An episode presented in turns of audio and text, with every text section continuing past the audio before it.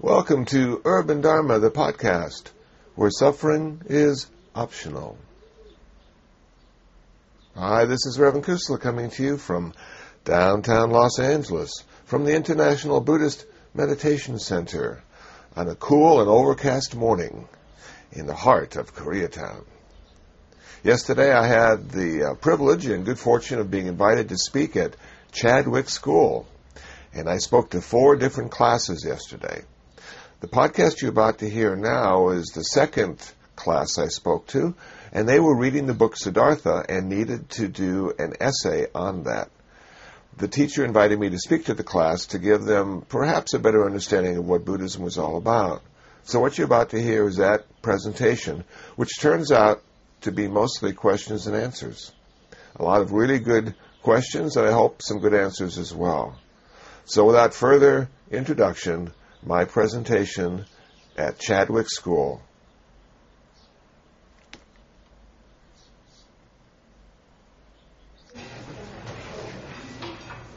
So I was talking uh, with your teacher earlier and about this essay that you guys are doing. And it's really a difficult one because it's going to challenge you to look at life a little differently. And Buddhism does that for me as well.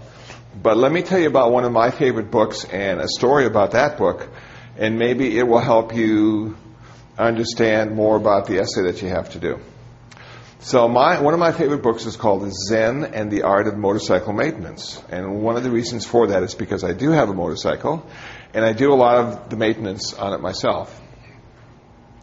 But he was also a teacher in this book, and he had a class and one of the essays he gave his class was I want you to write about quality.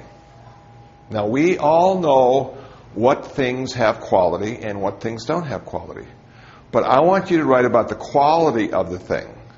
Where does it live? What does it look like? And none of the students could hand in the essay. They couldn't figure out where the quality existed, though they all knew it. Now, because Zen and the Art of Motorcycle Maintenance had to do with motorcycles, this is what I imagine could have happened if the author of that book had been me. That the two primary characters took their motorcycles to a Kmart parking lot. Now, one guy had a Honda and one guy had a BMW, and the guy that had the BMW always thought his motorcycle had more quality because it was engineered by the Germans. So imagine now this really large parking lot and they take the motorcycles apart into their 10,000 pieces. And you have the Honda over here, and you have the BMW over here. And you give each of them a very powerful magnifying glass, and you say to them, Please find me the quality of your motorcycle. In which piece does it reside? And then I imagine them going piece to piece looking for the quality of their motorcycle. And yet somehow, when all the pieces came together and created one, quality seemed to exist.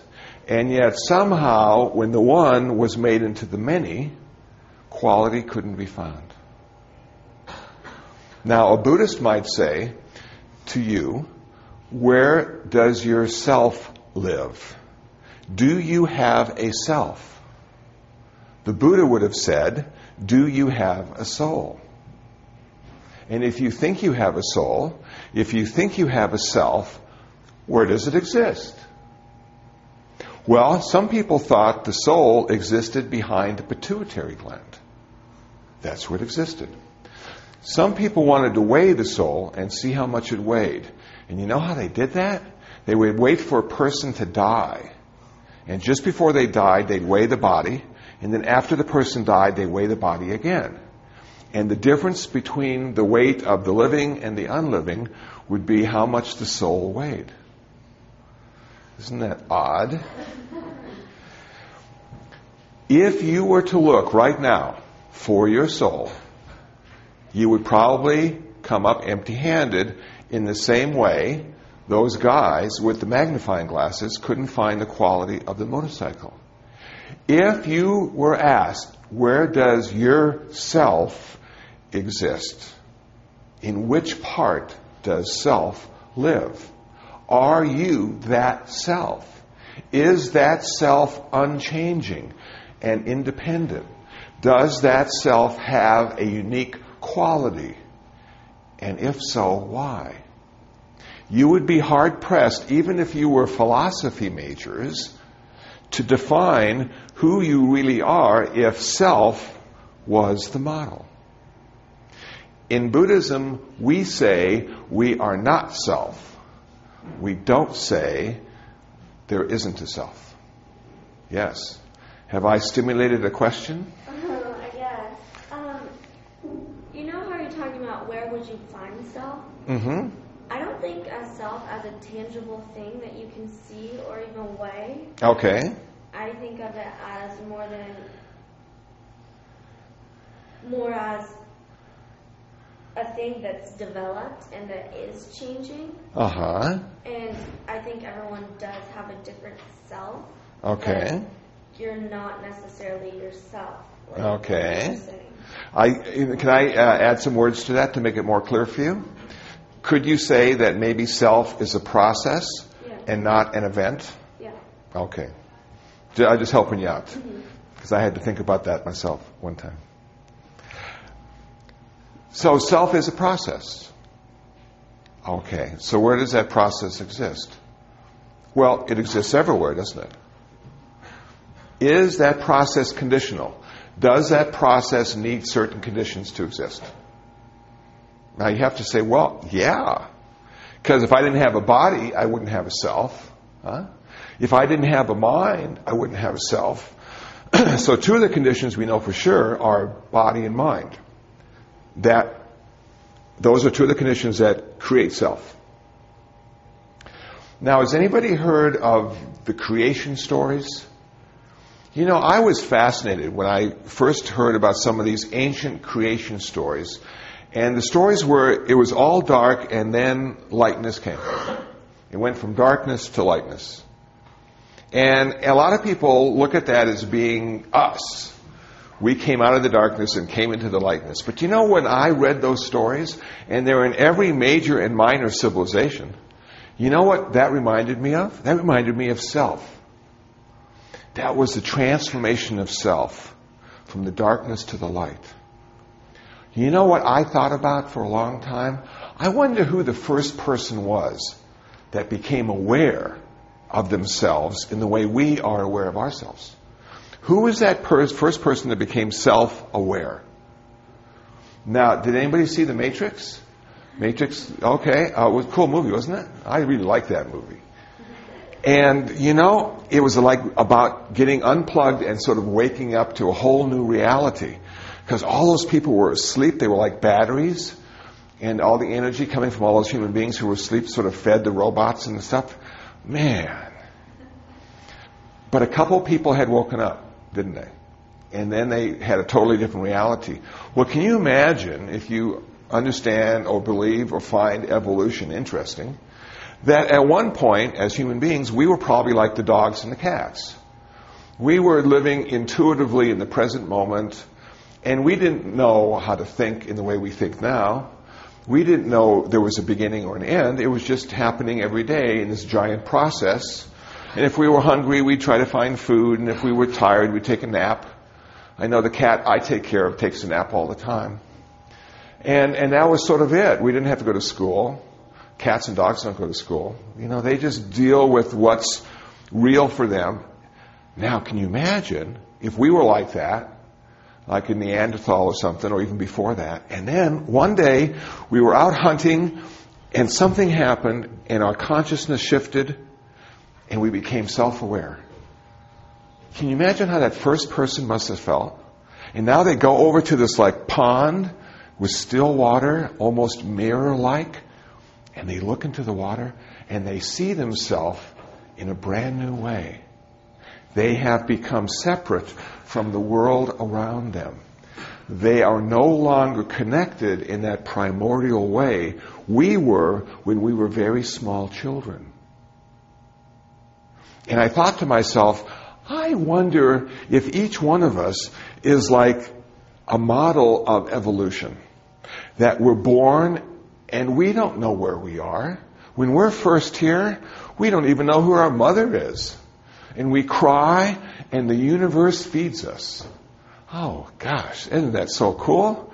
And our body feels uncomfortable and the universe changes us. And we don't even know why or how. And then all of a sudden, at some point, we recognize our hand. Where did that hand come from? Is it connected to me? Who am I? And who's that person in my life called mom who's always there to help me? Where did she come from? That awareness starts to grow and grow, and we start to become more and more separate from the world around us. And then our parents take us to school, and they want us to learn to read and write. And if you have a vocabulary of 10,000 words, you are separate from the world around you in 10,000 different ways. And you go, oh man, it is so scary to be separate from this world in 10,000 ways. And now they want me to do mathematics too, so I can be separate in a new and unique way. And everything I learn and everything I know keeps me separate from everything I want to be a part of. Wow. So for Buddhists, our first truth is that life is basically unsatisfactory because we're separate. And we have this underlying fear and anxiety because of that separateness. And the Buddha said, I want to teach you how to reconnect again to the world around you. But you'll never be able to reconnect like you were when you were young because you reconnected in that way because you were ignorant. You see? But now you know all this stuff and you can't forget it. You can't forget everything you know to go back to being one with everything. So what you have to do now is you have to transcend all the stuff you know. Doesn't mean you forget it. It means you see how it's not you. Everything you know, every experience you've ever had is not you. In Buddhism, in the Zen tradition, they have a koan, a question that can't be answered with the intellect. What was your original face before you were born? And you would sit in meditation and you'd say to yourself, what was my original face before I was born? Did I even have a face before I was born? And you might say to yourself, gosh, I wasn't here for a really long time. And now I've been here for 15, 16, 20, 30 years. But who was I before I was born? And who will I be after I'm gone? And who am I now? And why is life so confusing? So if you aren't all the things that you learn and you think, then what are you? Yes. Thank you.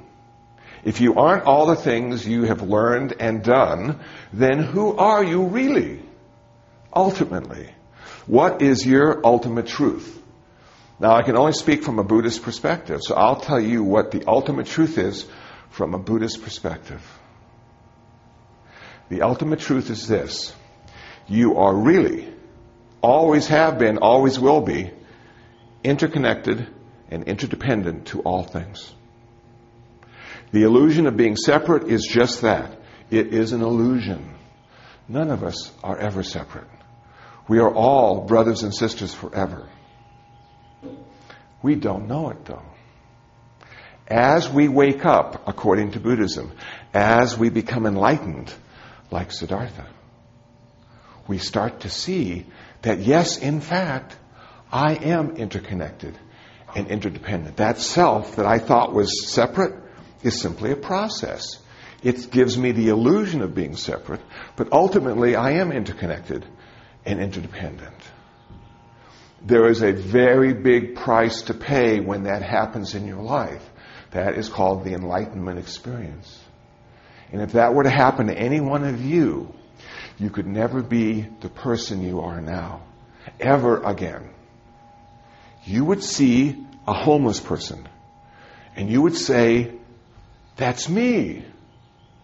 I'm homeless in that way. How can I find them shelter?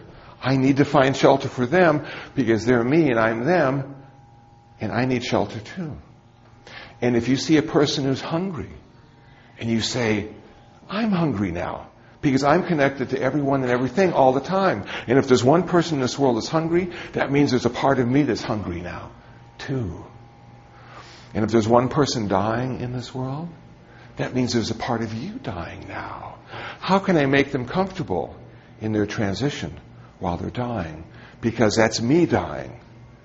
Every time someone dies, a part of me dies. Every time someone is homeless, there's a part of me that's homeless. That's what happens when you become enlightened. If you've heard of this term, the Bodhisattva, the Bodhisattva is a Buddhist saint. The Bodhisattva is someone who's woken up to that ultimate reality of interconnection and interdependent, and their job, their only job now, is to be of service to others because they are the others. They realize that through their enlightenment experience. Yes. Um, so like the opposites don't balance it out. Like so the person who's really full, like when, uh, like if there's someone who's really full, Yeah. you balance out the person who's really. No. Wouldn't that be nice if it did? So you feel like one is opposed to the other. You feel both. Exactly. So there's a part of you that's really full, but there's a part of you that's really empty at exactly the same time. That's the hard part to understand. All this stuff is happening at exactly the same time. So can we really have a tall and small if they happen at exactly the same time? Or is it something different? Yeah. Good question. Thank you. What is it uh, according to Buddhism that makes um, everyone interconnected? Like how is it, how is it that we're brothers and sisters, and how How is it that? are, if, if you're hungry, how am I hungry? Yeah. Remember, I talked earlier about that moment that we woke up. We were sort of like in this primordial haze, and that first person sort of woke up and became separate. Our language allows us to be separate. Our mind, our intellect, our ego creates the separateness for us. It's very powerful, our ego. It's our reality. Our ego writes the story of our life every day, every moment of every day. But what's behind the ego? Is it simply a process, like we talked about? Or is it real? And if it's not real and it's only a process, then what's the basis for that? And the basis for that separateness is connectedness, but not oneness. Now, does anybody know the difference between one and many? Well, let me tell you, because I phrase that in sort of a strange way. A lot of us think one is the best number. Now, I'm old. I was in the 60s, and one for us was the loneliest number that you ever heard. But when you look at the world, everybody seems to think one is the best. We all want like one world bank, one nation, one nation under one God. If we can become the one, we will have reached our perfection. But you know what I hear when people say, I want to be the one? I hear and see all the ones that are left out. Where do we put those ones? Well, sometimes if you're not the one, they have to get rid of you. That doesn't sound very fair, does it? Is one really the best number? Or perhaps is the ultimate reality of life the interconnectedness and interdependence? Is it the unity? And does that unity allow for diversity? Can we be separate and still be connected to each